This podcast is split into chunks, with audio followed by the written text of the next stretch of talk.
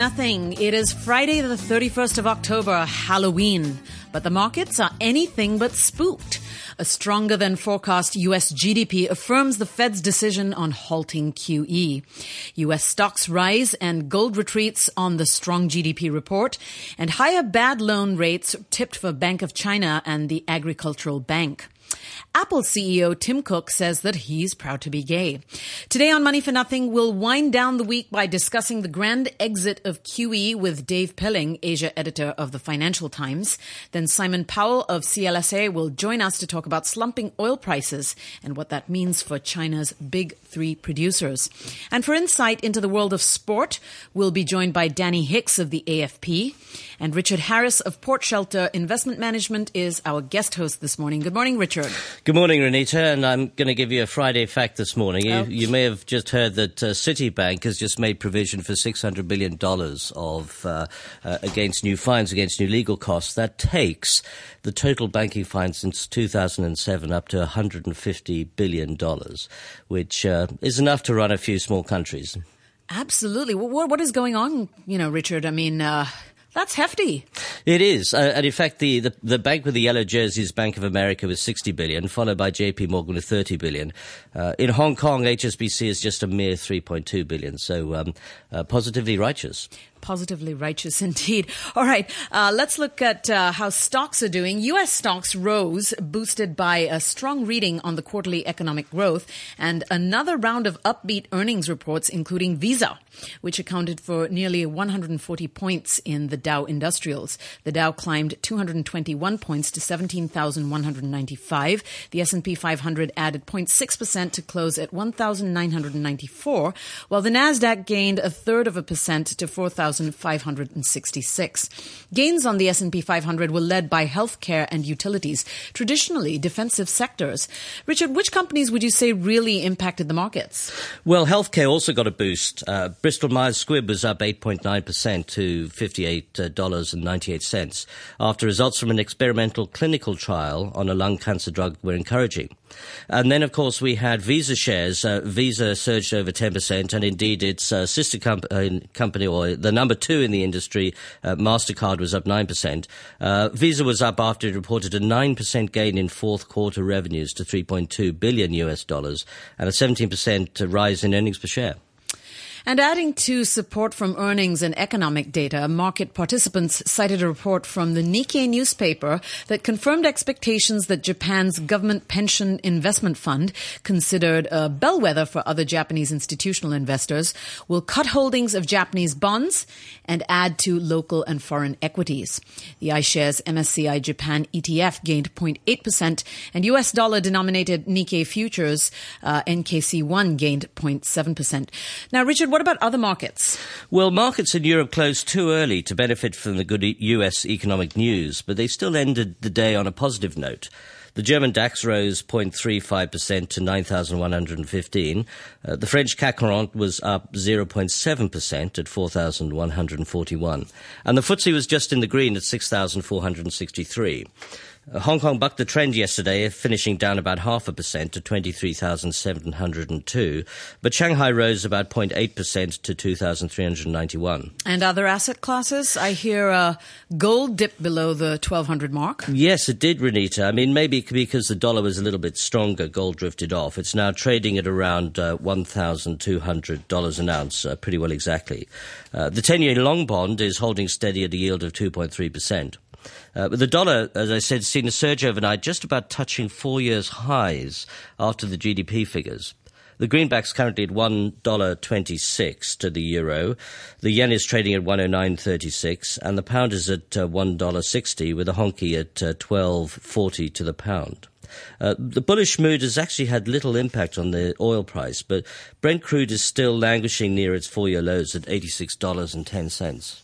And companies like LinkedIn, GoPro, and Expedia all beat estimates and rose in after-hours trading. Citibank fell after it uh, lowered, thir- uh, lowered uh, reported third-quarter results because of legal costs, and Groupon also declined after posting Q3 losses. As did Starbucks revenues, which came just under estimates. Um, Starbucks, even though all of its overseas markets were up 5%, Richard, I mean, this is a real uh, a question mark for me. I mean, food stocks in general have been a little bit shaky lately. We've had Kraft and Hershey, which haven't done too well either. What's the message here? Are consumer tastes changing? Well, I think what's happening to the food stocks is they're suffering a little bit from comparison to, say, tech stocks. The tech stocks are in uh, a move at the moment, and if you look at the charts, I think food stocks probably the last three months have held off a bit. Starbucks was particularly interesting because although revenues disappointed, earnings were up 25%, which is not too shabby. Mm. So um, uh, we may not uh, be drinking as much coffee, but we're, we're probably paying more for them. Um, the interesting thing thing about Starbucks is that the on the payment side, they've now got something like 16% of their payments in the US being made by mobile phone which shows how the whole payment situation is changing. And one of the uh, unknown secrets, actually, is that the payment side of Starbucks is is really very successful. And has that affected uh, the earnings per share at all? No, I don't think so. I think uh, what a lot of these companies are trying to do, and Starbucks, of course, is in a pole position of this, is is trying to jump on the payments bandwagon. You know, we've seen the Visa and the Mastercard uh, earnings today, which shows the payments industry is really very healthy if they can raise their prices and, and, and hold them there. And then, of course, that relates then to Apple Pay, which is coming in too with its own payments uh, thing. So the payments sector is certainly looks as if it's on fire. Mm. Now, Richard, just in looking at you know earnings uh, as they've been reported by these companies of the past uh, couple of weeks, we've seen a number of companies, many in the tech sector, certainly, you know, some in food like Starbucks, who have done well or, or met estimates, you know, more or less, but are not projecting uh, as high sales for the fourth quarter. And sort of this gets analysts nervous. Now, isn't that just an industry thing? I mean, is there reason to be nervous about Q4 sales if they've done well all along thus far? Well, forward guidance is always very important. It's the thing that analysts always look for when results go out, is what are the management thinks going to happen further into the future. Um, so that's actually quite a key thing. I think what companies are trying to do is to be quite conservative.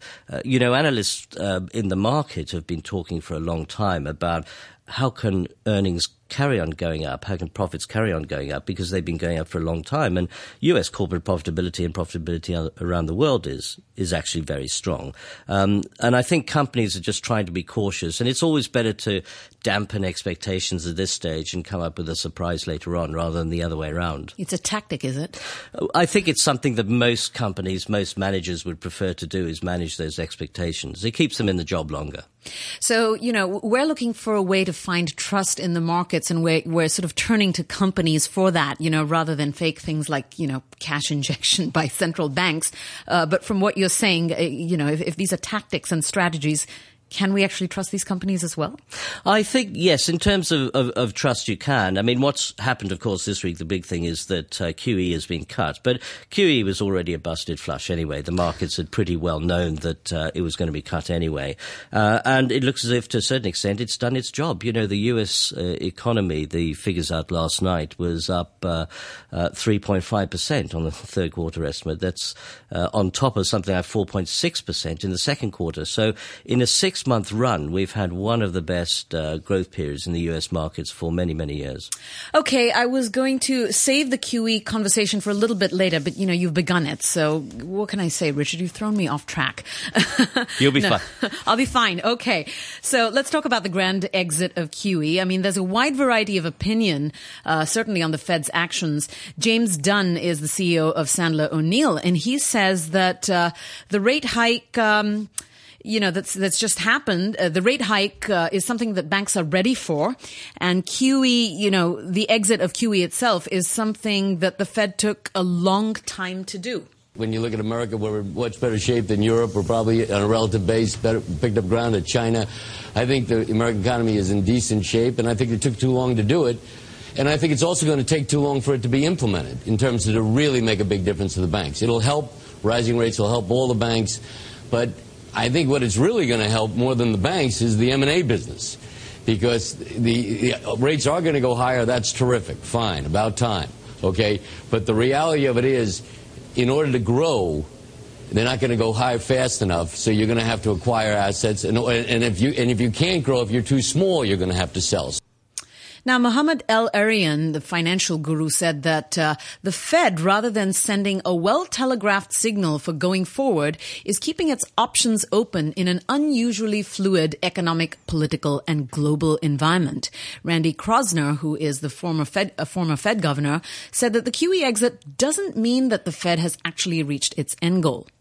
There had to be some reason why they were um, uh, ending the program, so they had to acknowledge that there has been some considerable and substantial improvement in the labor market. But that doesn't mean that they're at their end goal. So they had to acknowledge, sure, the economy is robust enough that we think we can stop this program, but that doesn't necessarily mean that, well, we're going to raise interest rates next week because the economy is booming. It, it ain't. Acting uh, Financial Secretary K.C. Chan warns that this might mean volatility in Hong Kong's markets. We already seen the exchange rate uh, market volatility and as well as the commodity prices volatility.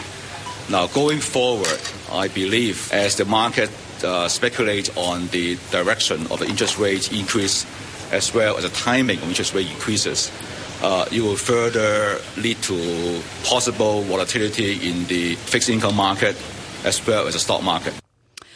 But financial commentator Andrew Sullivan doesn't necessarily agree. Hong Kong's in in the sort of uh, a good position that our uh, our rates are actually linked to the US dollar. So the uh, the strength in the US dollar is unlikely to mean that we see outflows. But maybe some of the um, Asian countries, especially those with uh, high US borrowing, uh, could come under some pressure. But the reality is, and one of the difficulties that the markets now have to cope with, is the fact that we have had excess liquidity uh, and cash being very cheaply priced for effectively the last six years as that now is going to change and the cost of money is going to be more reflective, then uh, you know asset allocation is going to change in line with interest rates. Okay, so let's bring in Dave Pilling, who is the Asia editor of the FT. Good morning, Dave. Thanks for joining us on Money for Nothing. Good morning. So, Dave, do you agree with Andrew Sullivan? Uh, how will the grand ending of QE impact us here?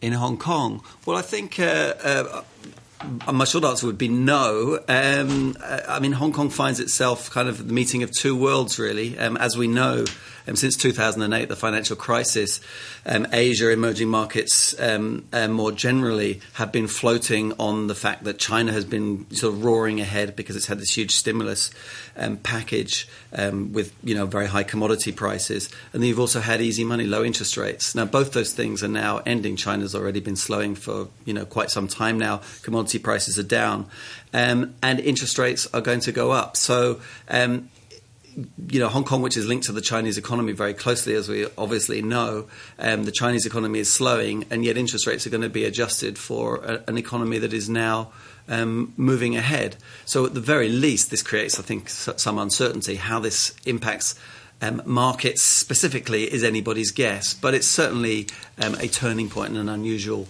um, tr- slightly tricky moment for Hong Kong, I would say. David, what do you? Uh, I don't know if you guys at the FT have had a thought about interest rates because I'm sure you've had a lot of thoughts. But uh, if you look at logically, it's a cost, and if a cost goes up a small amount, and if the cost goes up a small amount several times, it tends not to have the impact on the market that one would think. And after all, we've had the countervailing uh, reduction of cost of oil prices. So, do you think interest rates or the rise in interest rates are actually going to make a real practical difference?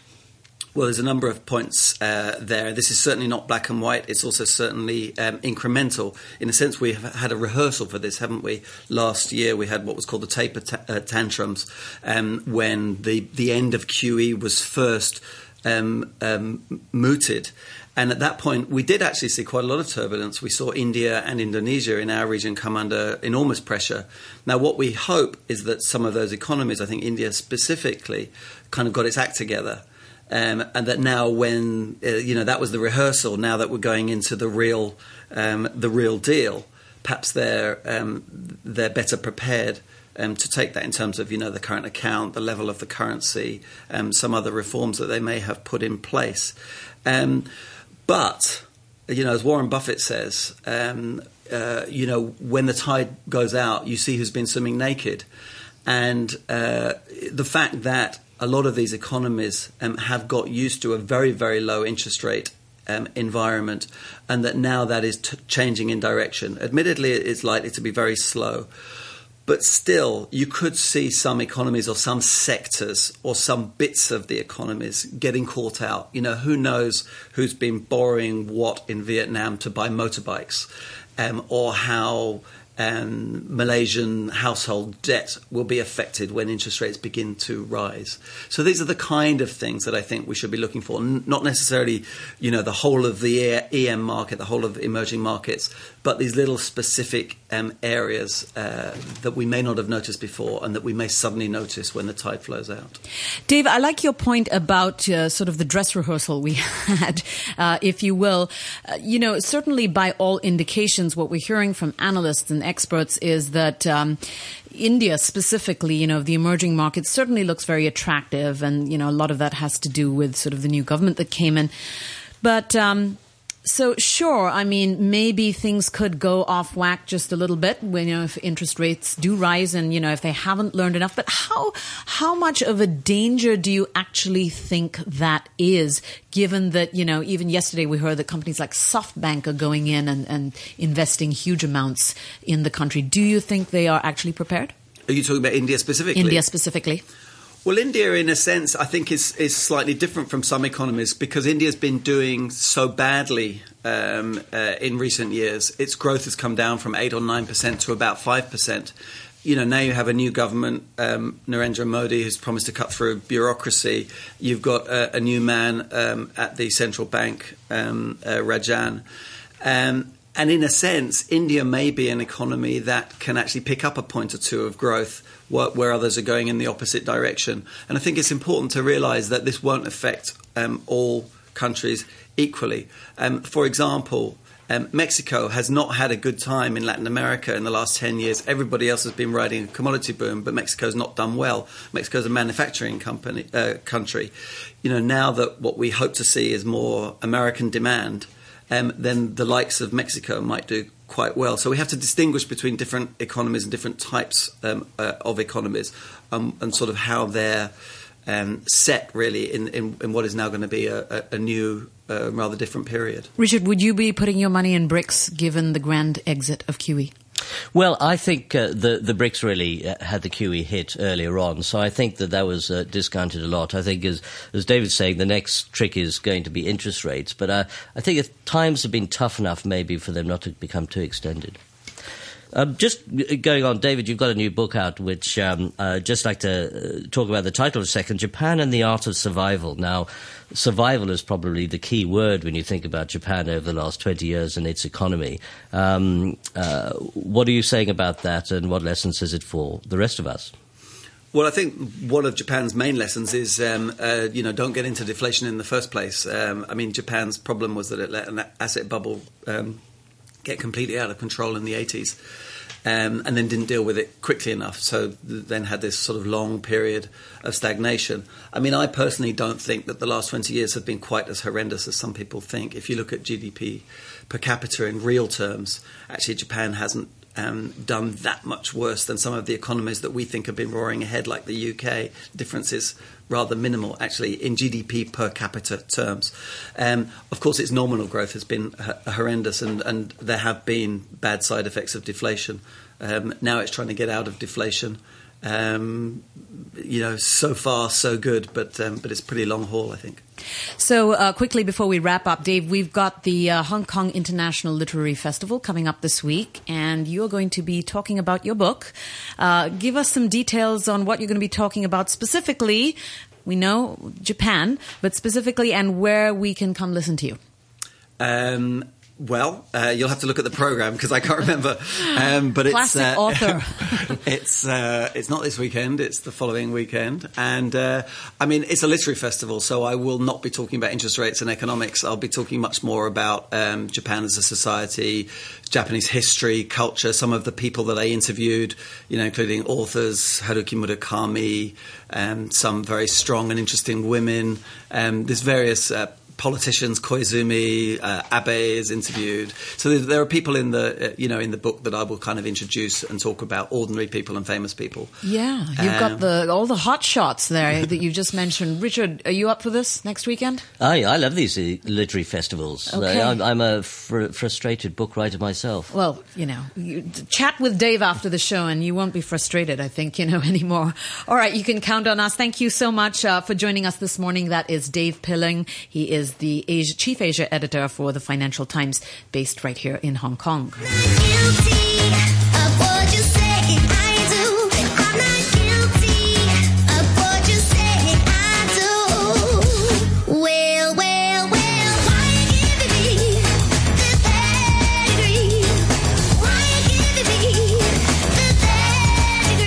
time is 8:23 a.m. and bad debt at the mainland's biggest banks continue to climb in the third quarter, sparking a warning on mounting risk and potential corporate defaults from a top central bank official. The average non-performing loan ratio among the five biggest banks climbed to 1.14% from 1.08% in the second quarter. The Agricultural Bank of China, which reported earnings yesterday, led the five state banks in bad loans with a non-performing loan ratio of 1.29 9%. The increase, however, was just five basis points off the second half of the year. Richard, should we be concerned? I think it's definitely not a move in the right direction. We've seen um, uh, debt increasing. We've got issues with shadow banking. The whole debt problems in China have yet to be resolved. And um, this, I think, is yet another indication that we're still going in the wrong direction. Okay, a quick look at uh, the numbers before we switch segments. Uh, the Nikkei is open up 1.3% to 15,859. Australia's ASX index also up half a percent to 5,481. And Seoul's Kospi up three tenth of a percent to 1,953. The ongoing slide in crude oil prices has taken many investors by surprise. The drop, which has seen crude prices down more than 29% since the summer, has also weighed negatively on China's big producers. Our contributor Chris Oliver has the story. Over to you, Chris. Good morning, Renita. Crude oil prices fell again in U.S. trade Thursday, ending the session slightly lower at around 81 U.S. dollars per barrel. That's down from its high of around 100 barrels per $100 per barrel in June. So why have crude oil prices fallen so far so fast? We're joined on the phone now by Simon Powell. He's head of Asian oil and gas research at CLSA. Good morning, Simon. Good morning, Chris. So uh, normally, uh, weaker commodity prices are a signal of weaker demand, but I'm not sure that's the case. We still have growth in Asia. We know that the economies are ex- expanding here. What, what do you see as the, the reason for the price drop? Um, I think the reason for the price drop is mainly to do, do with supply. I mean, um, in some ways, you know, the, the reasons for this price slide uh, were hiding in plain sight from us. Um, we've seen growth in U.S. production. We've seen a little bit of sputtering demand uh, or slowdown in demand from Europe, and, and China's always been slow, or has been slow for a while and Middle East violence that threatened to disrupt supplies never did. Um, and the dollar strengthened. And so all of those things combined to send crude prices lower. Now, from glancing at some of your research, I see that the producers in the Middle East are actually expanding uh, uh, production at rates that were formerly thought to be impossible. Uh, how, that's obviously uh, a supply glut that's uh, pushing prices down. What, what's behind their, their achievement in uh, raising production? Well, I mean, we, we think obviously so Iran is coming out of a sanctioned environment, and therefore Iran can potentially grow another 300,000 barrels a day from, say, 2.7 million to 3 million barrels a day. Um, Iraq uh, relatively flat at about uh, three, but the big the big growth uh, has been in uh, in Libya. Uh, remember, the Libyans had had terrible trouble uh, in 2012-13. Uh, our 14 numbers are quite low, but we show them coming back to a million barrels a day by 2016. I think, though, as far as supply is is concerned, the big standout has been U.S. production.